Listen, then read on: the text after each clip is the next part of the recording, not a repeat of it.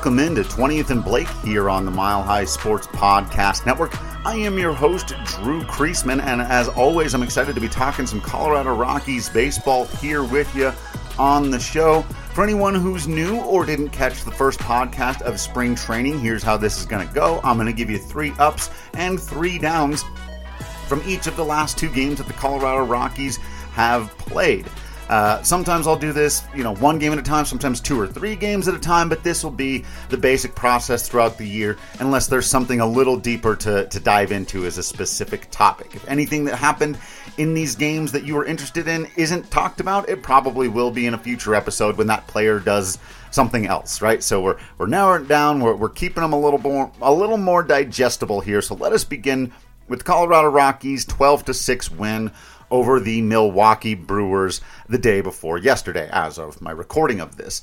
Uh, I did last time. I, I, began with the ups, which means I ended with the downs. So instead, especially because for these two games, oddly enough, so far for the Rockies, there are quite a few more ups in the first three days of spring training than downs.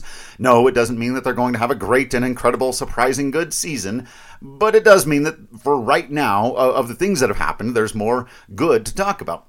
Let us begin uh, with the one, well, one of the three downs, and that is a rough start for Kyle Freeland. Uh, now, again, of course, all the caveats apply here. He pitched a couple of innings, he gave up six hits, he gave up three earned runs, and in a regular season game, that would be disappoint, very disappointing, very frustrating, right? In his very first spring training outing, when you don't really know what he's working on, uh, he didn't walk anybody, which I noted. Uh, if you'll recall, before I, I, had noticed that Noah Davis was walking some people. Usually, that's an early sign. Just you don't want your pitcher struggling with command and control early in spring training. You'd much rather them getting tagged for runs than not able to hit, you know, the strike zone.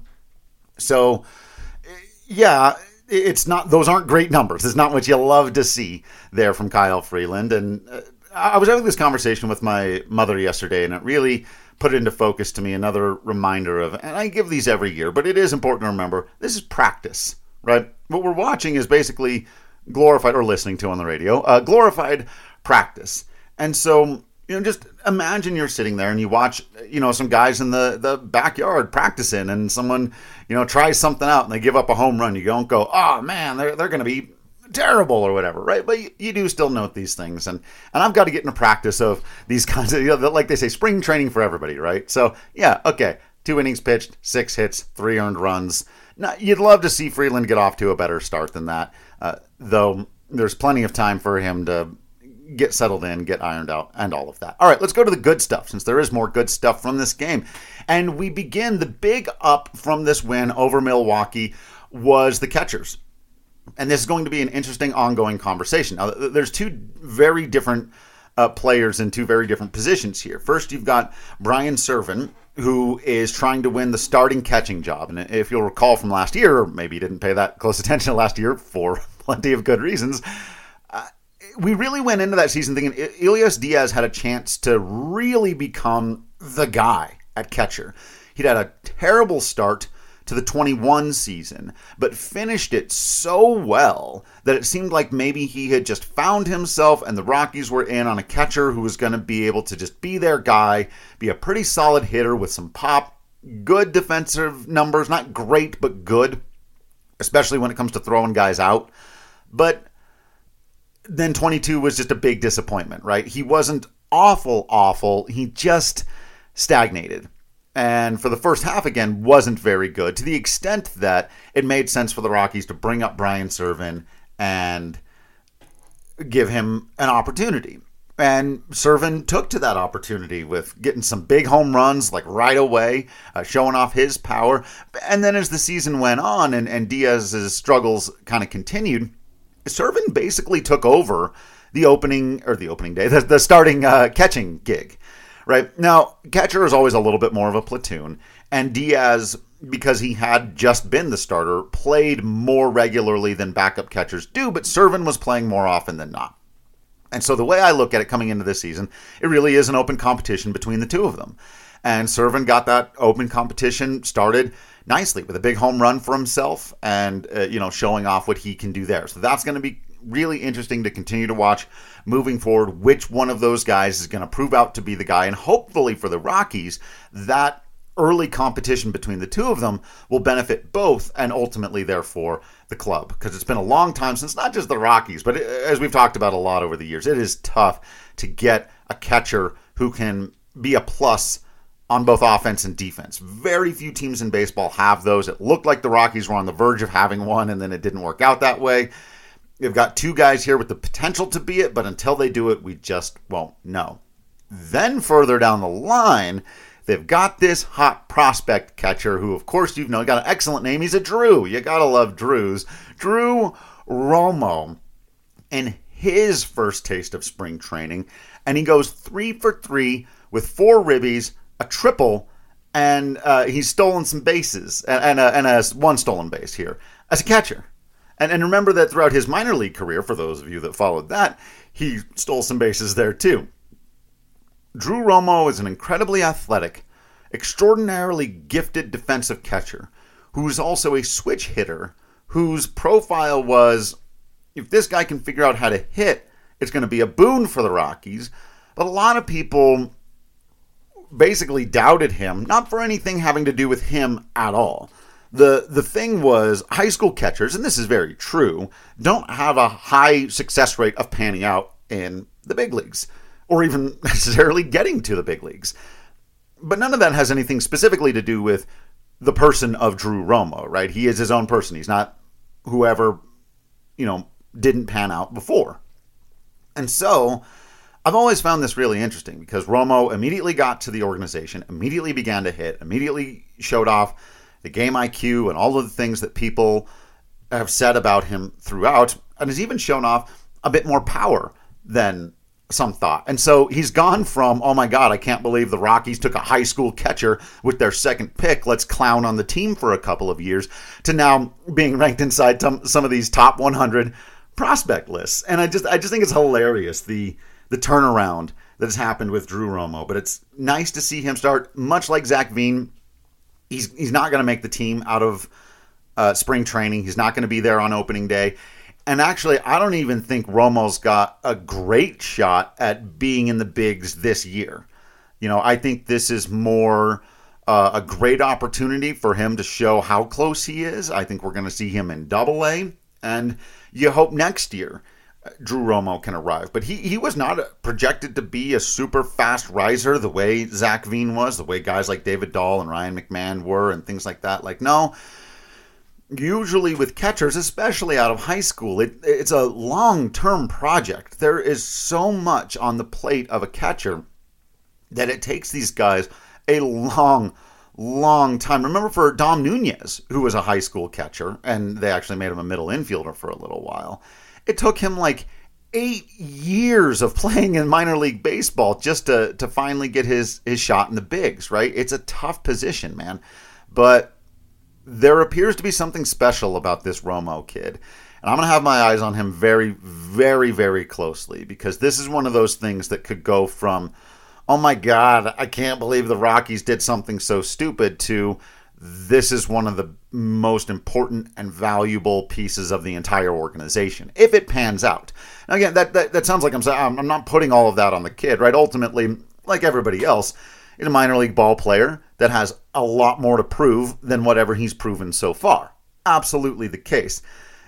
But there's also the potential of, you know, a, a reliever can only do so much, an outfielder can only do so much. The catcher has a potential to impact your entire ball club if they can truly be an elite player. And while it's a lot to project that forward, he, clearly has the potential.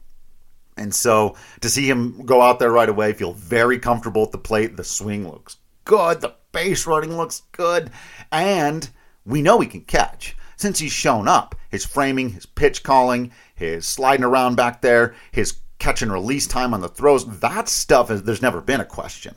So it's time to start getting excited about Drew Romo. Even as we are going to focus mostly on Brian Serven versus Elias Diaz this spring training, Drew Romo is on the horizon, and it's worth getting very excited about. All right, I'm going to go very quickly through this down because this isn't a regular season game. I, I like I said, it's kind of funny that I'm struggling to find uh, the the downs right now. They'll come. Oh, don't you worry. There will be days when I'm struggling to find the ups for sure. But My second down for this game, the Rockies went 4 for 19 with runners in scoring position and left 10 on base. Now they scored 12 runs, right? And actually, early in the game, it was even worse. At one point, I think they were like 0 for 8, and, and some of the young guys that subbed in later started coming through. But yeah, again, if this was the regular season, it might be pointing out worth pointing out the, the batting average with runners in scoring position, the number of people left on base. But even then, like if they score 12 runs, you're really you're reaching at that point. But like like I know, if if we separate it into the first half of the game when most of the regular starters were in there, you'd like to see him hit better there, I guess. Whatever. All right, let's go back to a, another good. The second up from this game. More Zac Veen. Are you ready for more Zac Veen hype? Not a huge game like it was in his first one, where he had the double and the home run and a couple of stolen bases, but he kept it going with another double and two more stolen bases. So, to put it as quickly and as simply as possible, Zac Veen has shown up to spring training doing Zac Veen things against major league ball players. And th- that's what we mean when we talk about will what the guy did in double A or triple A translate right? It's one thing to be slapping doubles and stealing bases all over Double A or the Arizona Fall League, but now you're out there against major leaguers, and he's still just doing what he do, and it's really fun to watch. So for a couple of days in a row, Zac Veen is one of your big ups from Rocky Spring Training. Uh, the last down I've got for you here, again, I'm I'm reaching for it. Uh, reliever Jeff Criswell was tagged for two runs and he walked a guy. Yeah, that's all I got for you. Does that mean anything for him? Not necessarily. Uh, you, you, know, there's this this group of guys. I'm going to talk about another one here in a minute. I, I, need to come up with a name for them. Maybe we'll crowdsource this. Y- y'all can help me out. I, I talked all off season, basically all last season, well, for the last couple of years, about this type of pitcher that the Rockies need to find, right?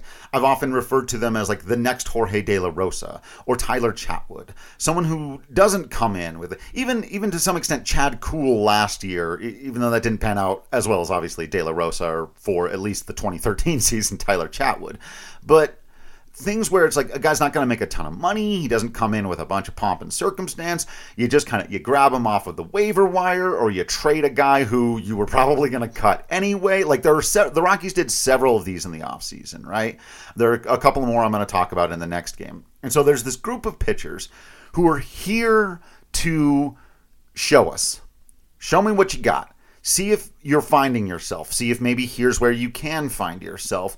And I think the Rockies have done a pretty good job. I would have liked to have seen maybe two or three more of this type of player, both as a reliever and a starter. Jeff Criswell fits firmly into this category. And so, yeah, it's like there's going to be kind of a competition between all of them, right? To see who's going to end up on that opening day roster, whether it's as the fourth or fifth starter, depending on where the health of the other guys is at at that particular moment when we know Senzatela is out, or into the bullpen, which is going to have a lot of open competition. So Criswell's going to have his opportunities to show what more he can do, but probably not the start that he wanted since he is probably in a bit of a competition there. And then my final up for you, there, there were a couple of good ones here.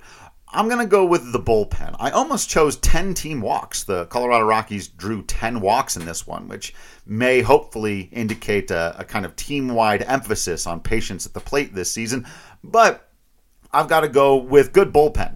Your third up from the Milwaukee game is uh, Daniel Bard, which y- you like to see just because, you know, he's he's getting up there in age, and at some point he's not going to be able to keep doing what he's doing. But you at least want to see Daniel Bard show up, and as I said about Zac Veen earlier, do what he do, and and he did. So excellent news there. But of course, the bigger thing was really good quality, clean innings from Justin Lawrence and Phillips Valdez. Phillips Valdez is another one of these guys who reclamation projects oh it doesn't sound nice. Diamonds in the rough is overused and can apply. So anything we, again we got to come up with a name for this group of particularly the pitchers who are coming in to prove themselves. So phillips valdez uh, lefty out of the bullpen looked really really good. And so you like to see that because again these are the guys battling for jobs. And justin lawrence is just fun to watch when he's good. If he can be good that's going to be really exciting for the colorado rockies So that's all I've got for you from the Milwaukee game. Let's go quickly over to the 7 to 3 victory over the uh, Oakland Athletics. Yeah, Rockies scoring a lot of runs and winning ball games early in spring training.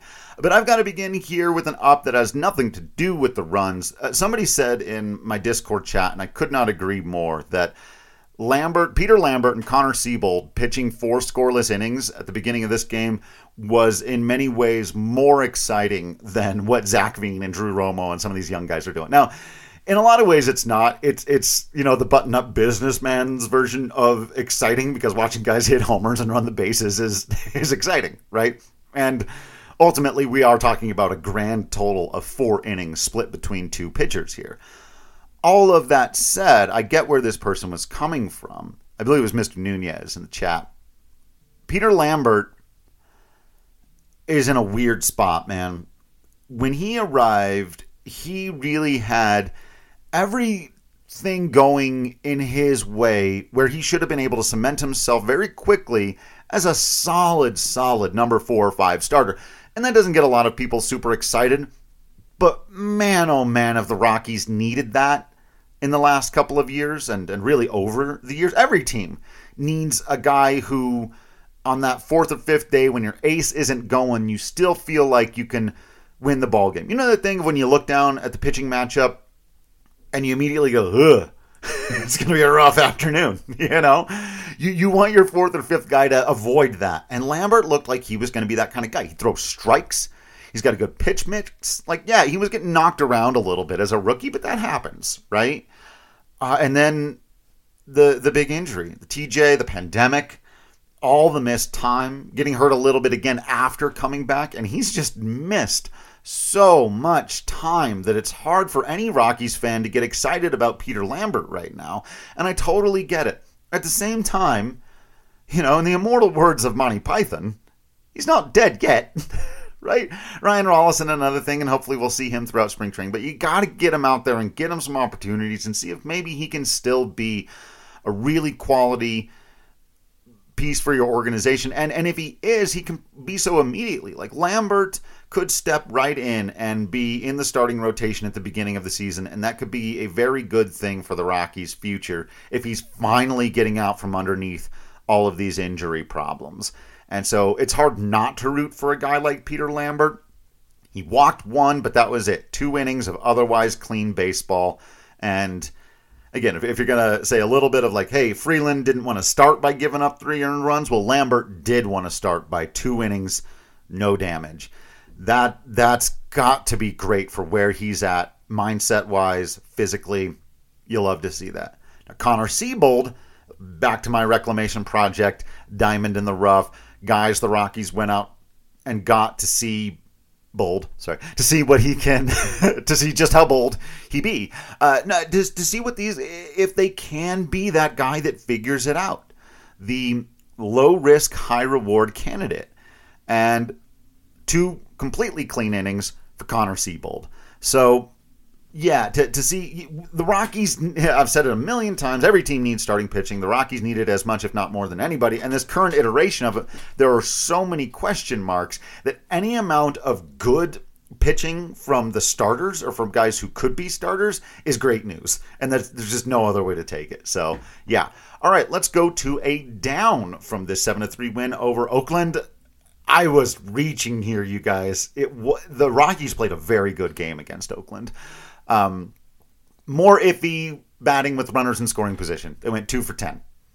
I mean, again, it's spring training. They scored seven runs. They won the ball game.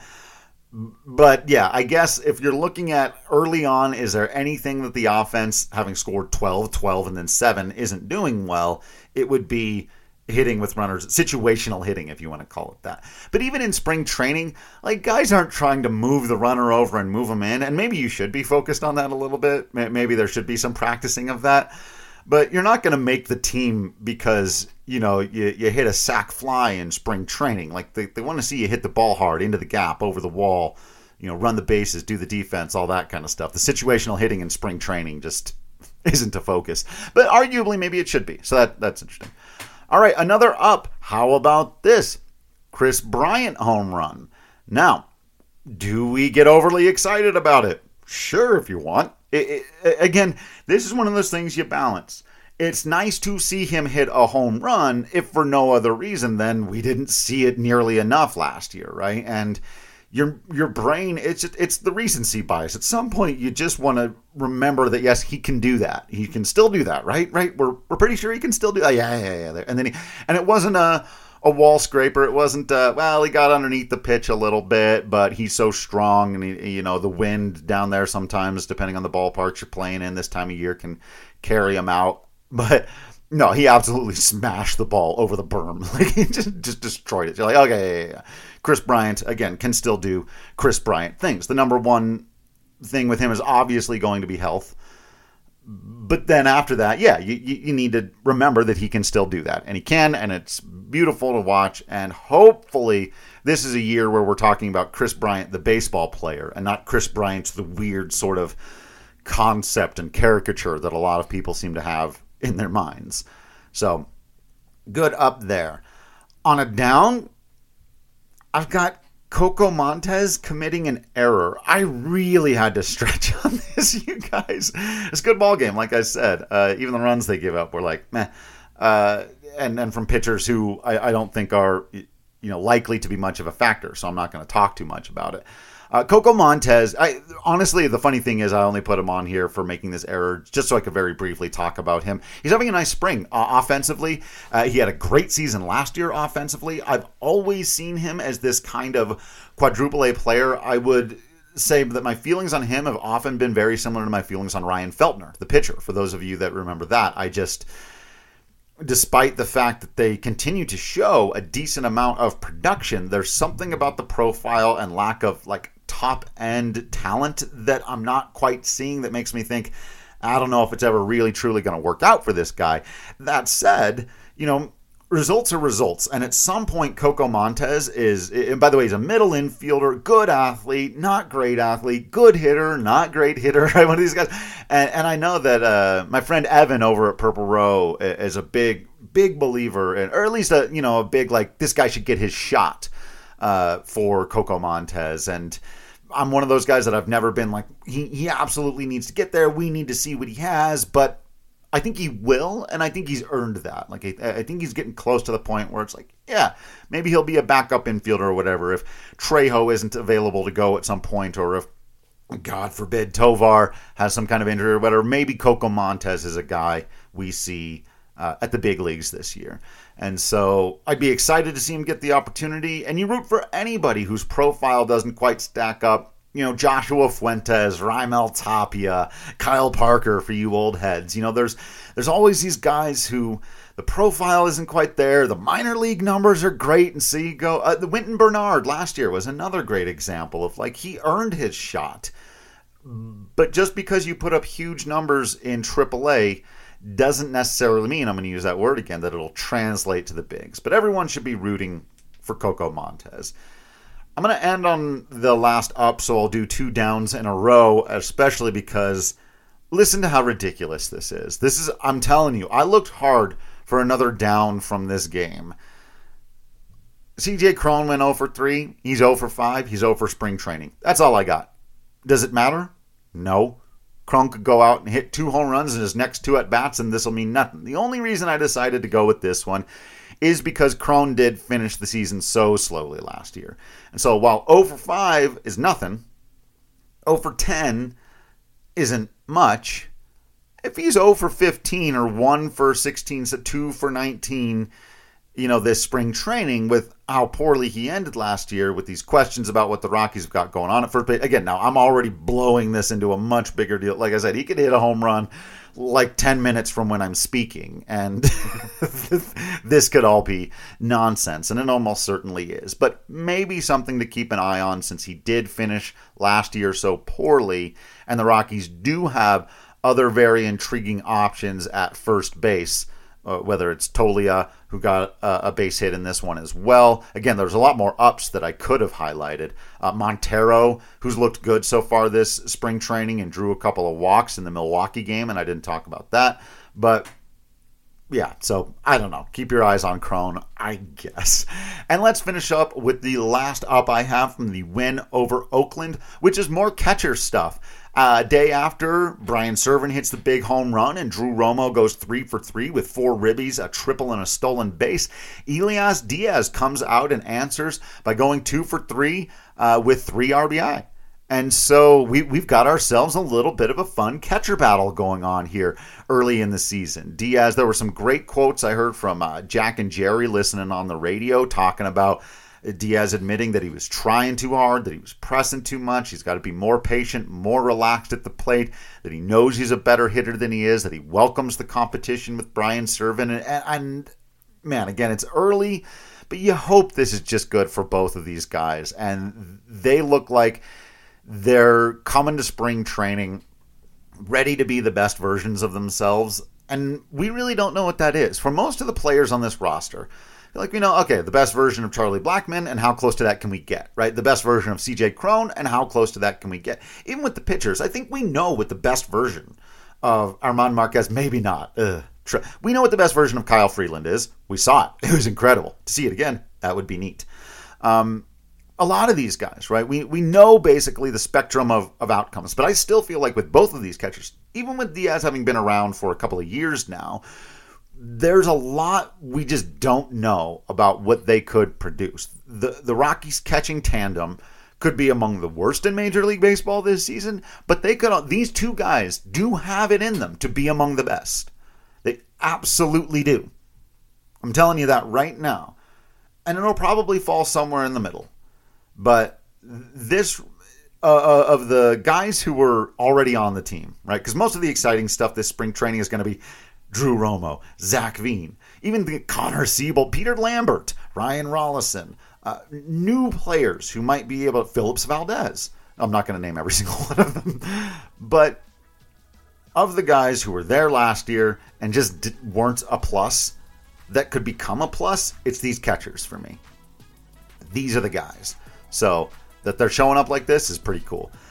Let me know what you've seen so far out of these first three spring training games. If there's any players or any moments, little storylines going on that I haven't talked about yet that you'd like to hear me talk about. Otherwise, I'm just going to keep it going as they keep it going.